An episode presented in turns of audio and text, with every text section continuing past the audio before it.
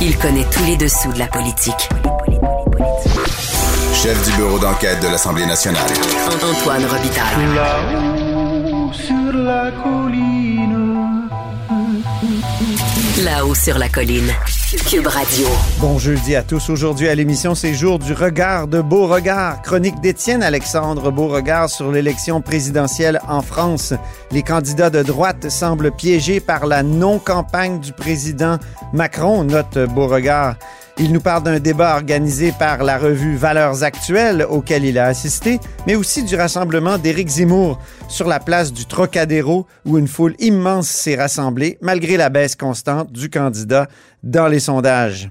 Mais d'abord, mais d'abord, c'est l'heure de notre rencontre quotidienne avec Rémi Nadeau. Réminado, Tout a été mauvais. Ça a été un spectacle désolant. C'était triste de voir ça. Antoine Robitaille. On sait bien, vous voulez faire du nationalisme. Mais non, on veut justement contrebalancer cette délocalisation-là politique. La rencontre. Un jour, on fera notre débat. Oui, oui, bien sûr. Métal sur métal. C'est le moment de vérité. La rencontre. Nado. Robitaille. Et bonjour Rémi Nadeau, Bonjour, Antoine. chef de bureau parlementaire à l'Assemblée nationale pour le journal et le journal. Nous sommes donc dans la sixième vague, ça semble officiel. là. Oui, oui, c'est officiel parce que la, la santé publique euh, l'a confirmé euh, hier d'une drôle de façon un peu là. Euh, bon, c'est Gaston Dessert qui l'a- en fait qui l'a confirmé lui-même là avant que la santé publique euh, fasse une le confirme et le gouvernement. Bon, sauf que c'est important. Puis en même temps, je pense qu'il faut dédramatiser parce que on n'est pas rendu, on n'est pas à la, la- la même euh, étape, si on veut, ou que lorsqu'on on- on franchissait, par exemple, la deuxième, la troisième, puis qu'à chaque fois, c'était, oups, là, on fermait plein de, de, de pans de l'économie du Québec.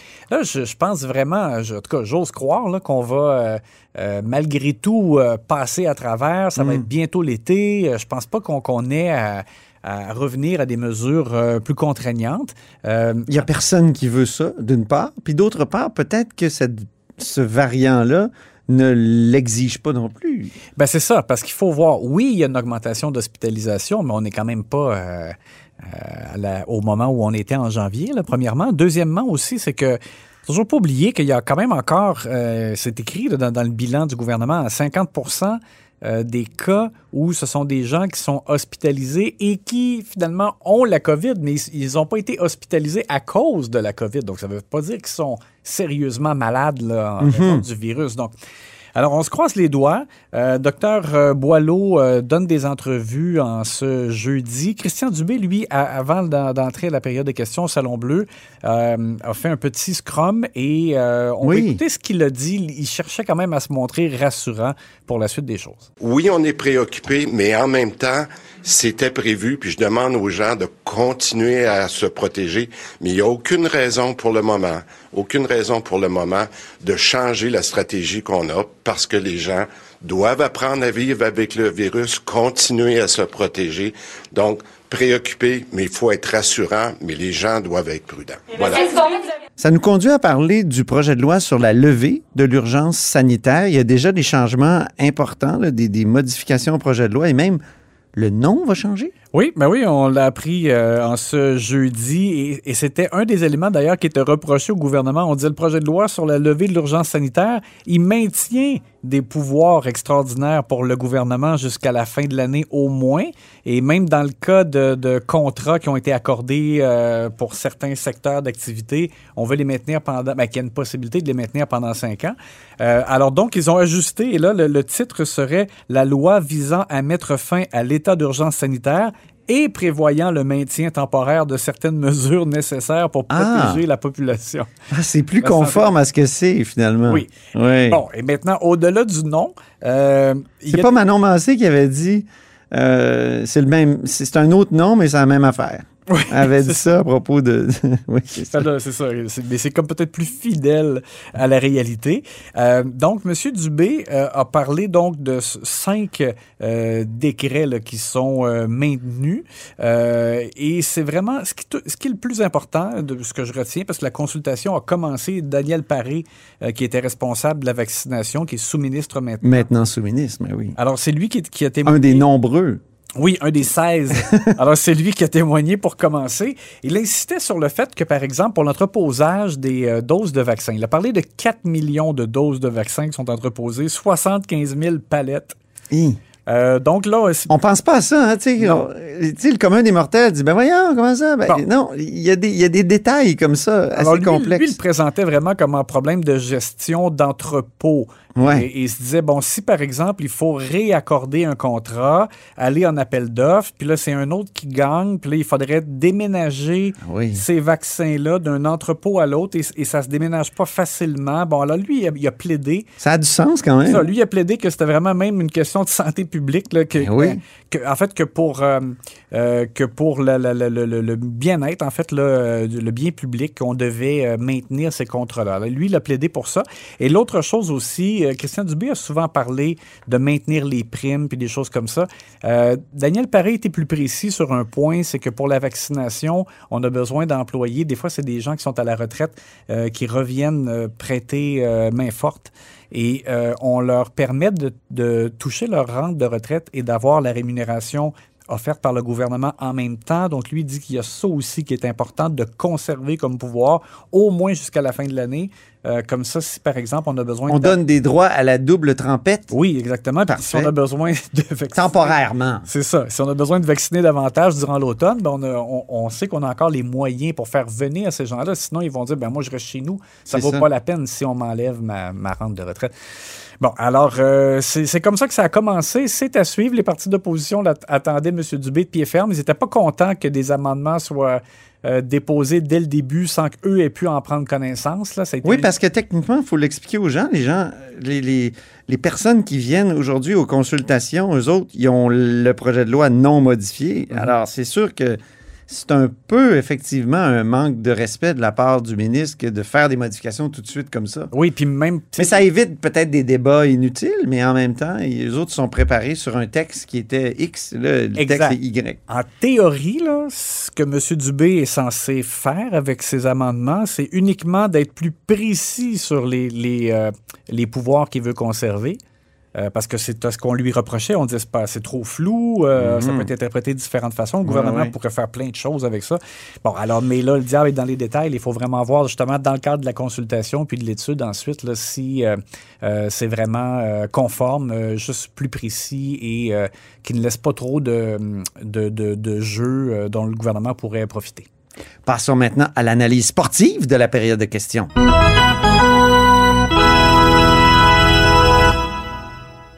Le joueur ciblé du jour, celui dont tout le monde avait le numéro. Oui, le ministre euh, des Affaires autochtones, Yann Lafrenière, et c'est plutôt rare euh, que c'est Yann Lafrenière qui Ah est oui. au cœur, au cœur euh, des, des débats là, au Salon Bleu. Mais euh, avec raison, dans ce cas-ci, je trouve, et Greg Kelly du Parti libéral et Véronique Yvon du Parti québécois euh, sont tombés sur lui parce que mercredi, dans le corridor, Yann Lafrenière a admis dans un impromptu de presse que le principe de sécurisation culturelle pour les Autochtones ne sera pas inscrit dans la loi sur la santé et les services sociaux d'ici la fin de la session et donc d'ici la fin du mandat du gouvernement. Alors qu'après la mort de Joyce Echequan, le gouvernement s'y était engagé. Alors là, c'est- là où il y, a, il y a une rupture euh, par rapport au discours euh, du gouvernement là-dessus et on sait que ça a été important, les efforts pour une volonté de réconciliation avec les Autochtones. Donc, c'est un peu dur à comprendre. Yann Lafrenière, euh, et, et peut-être pour dire rapidement, Oui, qu'est-ce que c'est le principe de sécurisation culturelle? Pour beaucoup de- de- d'Autochtones eux-mêmes, ils, ils le voient comme une, une reconnaissance de leurs différences dont on doit tenir compte par la suite. Par exemple, dans le système de santé, ben, pour que euh, les, les procédures soient un peu adaptées euh, dans le cas des personnes autochtones en raison du principe de sécurisation culturelle. Et, je, pense qu'il y, a- il y a vraiment une logique là-dedans. On a trop vu dans le passé, et, et le, et le cas de Joyce Echaquan est, est l'exemple le plus triste Ah oui. et le plus frappant euh, d'une espèce de manque de compréhension euh, de la différence aussi euh, à l'égard des nations autochtones. Et donc, Yann Lafrenière, lui, prétend que c'est pas parce que ça ne se fera pas d'ici la fin de la session que le gouvernement caquiste a abandonné, mais quand même, le, le- le mal est là. Et, et dans un texte que Marie-Michel Sioui a signé dans le Devoir, le Conseil des Atikamekw est, est outré de voir qu'on ne le fera pas d'ici la fin du mandat. Et pourtant, Yann Lafrenière, lui, en chambre, a cherché comme à se défendre en disant qu'il fallait le faire avec eux, euh, pas leur imposer une façon de faire. J'ai vraiment eu du mal à saisir. On va écouter l'explication et la défense de Yann Lafrenière là-dessus. Merci, M. le Président. Et Monsieur le Président, on ne fait pas les choses parce que ça paraît bien, on fait les choses pour les bonnes raisons. Vous savez, dans le passé, on a voulu agir rapidement, on a voulu agir à notre façon. Je pense à des exemples comme l'annonce de l'air protégé du José Chacouane, aussi le prédécesseur de la loi 79, mon collègue faisait allusion tout à l'heure. On a tenté d'insérer dans, dans une loi des articles, et ce qu'on s'est fait dire par les Premières Nations et par les oppositions, c'est que ce n'était pas le bon véhicule, ce n'était pas la bonne façon de faire. Alors aujourd'hui, ce qu'on veut faire, on veut le faire comme il faut, on veut le faire avec les Premières Nations, on veut les respecter. Et quand on parle de, de s'adapter, quand on parle de sécurisation culturelle, c'est de s'adapter aux Premières Nations, de le faire à leur façon, non pas imposer notre façon de faire. Et c'est ce qu'on fait de ce côté-ci de la Chambre, Monsieur le Président. Passons maintenant au lancer à côté du filet. Oui, euh, je pense qu'elle a raté la cible. Oui. Rouba Gazal qui a questionné avec insistance Éric Girard sur Ben le oui. fameux 500 dollars qu'on euh, remet aux Québécois pour faire face à l'inflation sous forme de crédit d'impôt. Et elle est arrivée avec le point euh, suivant, c'est-à-dire il y a des gens qui doivent de l'argent à l'impôt. euh, parfois, Qui sont sur l'aide sociale? Ouais, c'est ça, ou des moins bien nantis euh, qui doivent de l'argent à l'impôt et donc n'auront pas droit au crédit s'ils doivent plus de 500 dollars, par exemple, ils recevront pas 500 dollars. On va juste déduire de leur dette. En même temps, alors je- je trouve ça étrange parce que c'est quand même de l'argent que si tu es censé ramasser cet argent-là parce que tu le dois et le donner et que tu n'as pas à le donner, donc tu l'as de plus dans tes poches, je trouve que ça revient. euh, On éponge une dette. oui. Hein? On efface une dette. Bon, Ouais. mais euh, Rouba Gazal euh, euh, ne l'entend pas ainsi. Éric Girard, lui, s'est défendu en disant Oui, mais c'est comme ça, les gens qui doivent de l'impôt doivent payer. Malheureusement. On va écouter l'échange. Je pense particulièrement aux Québécois qui sont sur l'aide sociale et qui doivent quelques centaines de dollars à l'impôt et qui ne l'auront pas, eux, le 500 dollars, parce que c'est l'État qui se sert en premier. Ça, Monsieur le Président, c'est des gens qui ont de la misère à payer leur épicerie.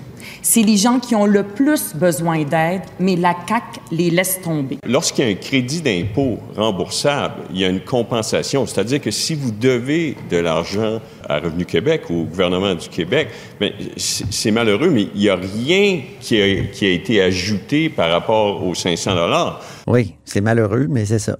Et même, C'est la vie. et même après la réponse de Éric Girard, Rouba euh, Gazal s'est levé en disant qu'il n'avait pas répondu à la question, je suis pas d'accord, et qu'il manquait de compassion, qu'il avait démontré qu'il manquait de compassion. Ouais. Euh, là, j'ai vraiment trouvé que c'était tiré par les cheveux, euh, ce, ce point-là. Euh, pour moi, ça m'apparaît clair. Si tu me dois 500 dollars et que du jour au lendemain, je te dis, t'as pu à me le donner finalement, mais t'as 500 dollars de plus dans tes poches. Ben, c'est clair. Puis, ils ont publié un communiqué de presse, le Québec solidaire, euh, dont le titre était Ruba Gazal somme la CAQ d'envoyer le 500 dollars coûte que coûte aux plus vulnérables. Ouais. Le lancer à côté du filet, disais-tu. Merci infiniment, Rémi. À demain. On se reparle demain. Et demain, c'est vendredi. Tu nous Oui. donnes un aperçu de tes pouces en bas et de tes pouces en l'air.